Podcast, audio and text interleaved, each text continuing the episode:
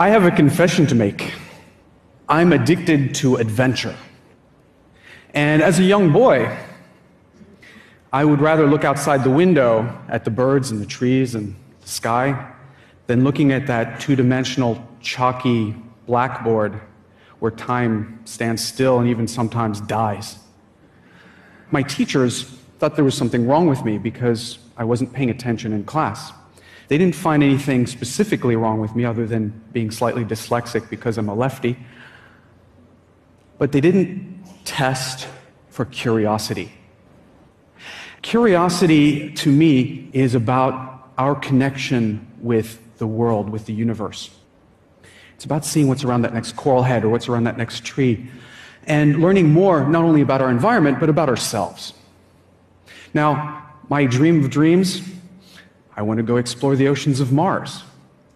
But until we can go there, I think the oceans still hold quite a few secrets. As a matter of fact, if you take our planet as the oasis in space that it is and dissect it into a living space, the ocean represents over three point four billion cubic kilometers of volume, within which we've explored less than five percent.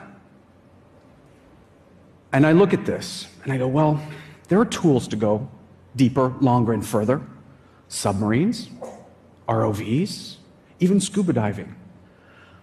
But if we're going to explore the final frontier on this planet, we need to live there. We need to build a log cabin, if you will, at the bottom of the sea. And so there was a great curiosity in my soul when I went to go visit a TED fellow by the name of Doctor Sylvia Earle. Maybe you've heard of her. Two years ago, she was staked out at the last undersea marine laboratory to try and save it, to try and petition for us not to scrap it and bring it back on land. We've only had about a dozen or so scientific labs at the bottom of the sea. There's only one left in the world. It's nine miles offshore and sixty-five feet down. It's called Aquarius. Aquarius, in some fashion, is a dinosaur, an ancient robot chained to the bottom, this Leviathan. In other ways, it's a legacy. And so with that visit, I realized that my time is short if I wanted to experience what it was like to become an aquanaut. When we swam towards this after many moons of torture and two years of preparation, this habitat waiting to invite us was like a new home. And the point of going down to and living at this habitat was not to stay inside. It wasn't about living at something the size of a school bus. It was about to give us the luxury of time outside to wander, to explore, to understand more about this oceanic final frontier. We had megafauna come and visit us. This spotted eagle ray is a fairly common sight in the oceans. But why this is so important, why this picture is up, is because this particular animal brought his friends around. And instead of being the pelagic animals that they were, they started getting curious about us, these new strangers that were moving into the neighborhood, doing things with plankton. We were studying all sorts of animals and critters, and they got closer and closer to us. And because of the luxury of time, these animals, these residents of the coral reef, were starting to get used to us, and these pelagics that normally travel through stopped. This particular animal actually circled for thirty-one full days during our mission. So Mission thirty-one wasn't so much about breaking records, it was about that human-ocean connection. Because of the luxury of time, we were able to study animals such as sharks and grouper in aggregations that we've never seen before. It's like seeing dogs and cats behaving well together. Even being able to commune with animals that are much larger than us, such as this endangered Goliath grouper, who only still resides in the Florida Keys. Of course, just like any neighbor, after a while, if they get tired, the Goliath grouper barks at us, and this bark is so powerful that it actually stuns its prey before it aspirates it all within a split second. For us, it's just telling us to go back into the habitat and leave them alone. Now, this wasn't just about adventure. This was actually, there was a serious note to it. We did a lot of science. And again, because of the luxury of time, we were able to do over three years of science in thirty-one days. In this particular case, we were using a PAM, or let me see if I can get this straight, a pulse amplitude modulated fluorimeter. And our scientists from F I U, M I T, and from Northeastern were able to get a gauge for what coral reefs do when we're not around. The pulse amplitude modulated fluorimeter, or PAM, gauges the fluorescence of corals as it pertains to pollutants in the water, as well as climate change-related issues. We used all sorts of other cutting-edge tools, such as this sonde, or what I like to call the, the uh, sponge proctologist, whereby the sonde itself tests for metabolism rates in what, in this particular case, is a barrel sponge, or the redwoods of the forest. And this gives us a much better gauge of what's happening underwater with regard to climate change-related issues and how the dynamics of that affect us here on land.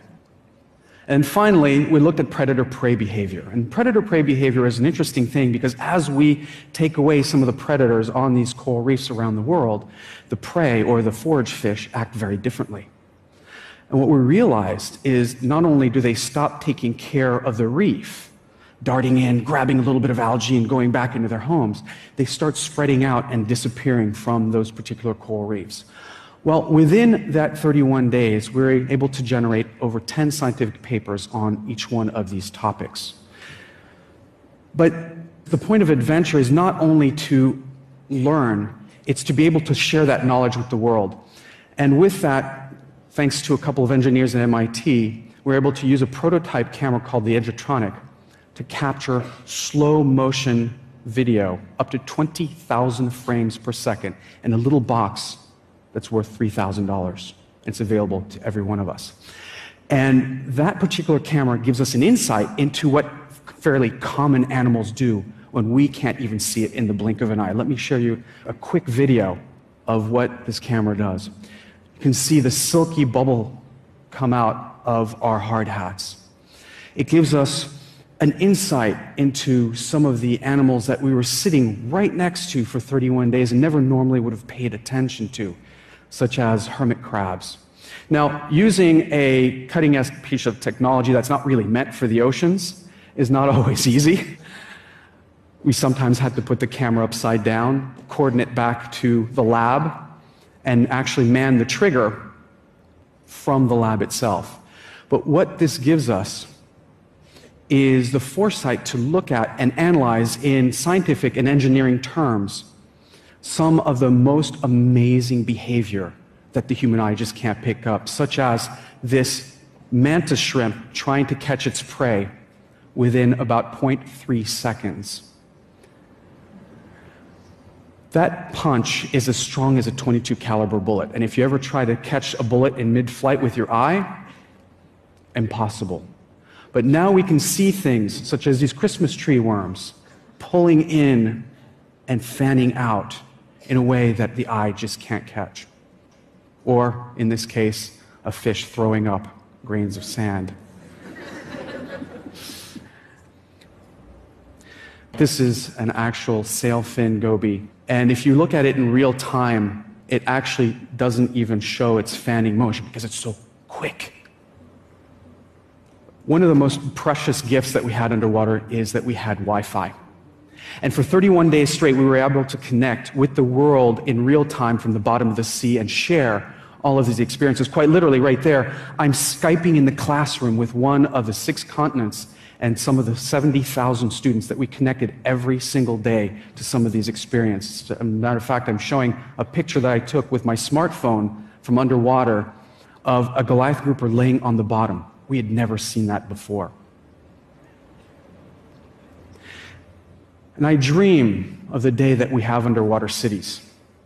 And maybe, just maybe, if we push the boundaries of adventure and knowledge, and we share that knowledge with others out there, we can solve all sorts of problems.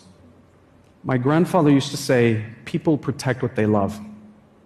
My father, how can people protect what they don't understand?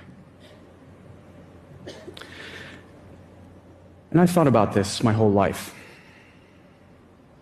Nothing is impossible. We need a dream, we need to be creative, and we all need to have an adventure in order to create miracles in the darkest of times. And whether it's about climate change, or eradicating poverty, or giving back to future generations what we've taken for granted, it's about adventure. And who knows, maybe there will be underwater cities, and maybe some of you will become the future aquanauts. Thank you very much.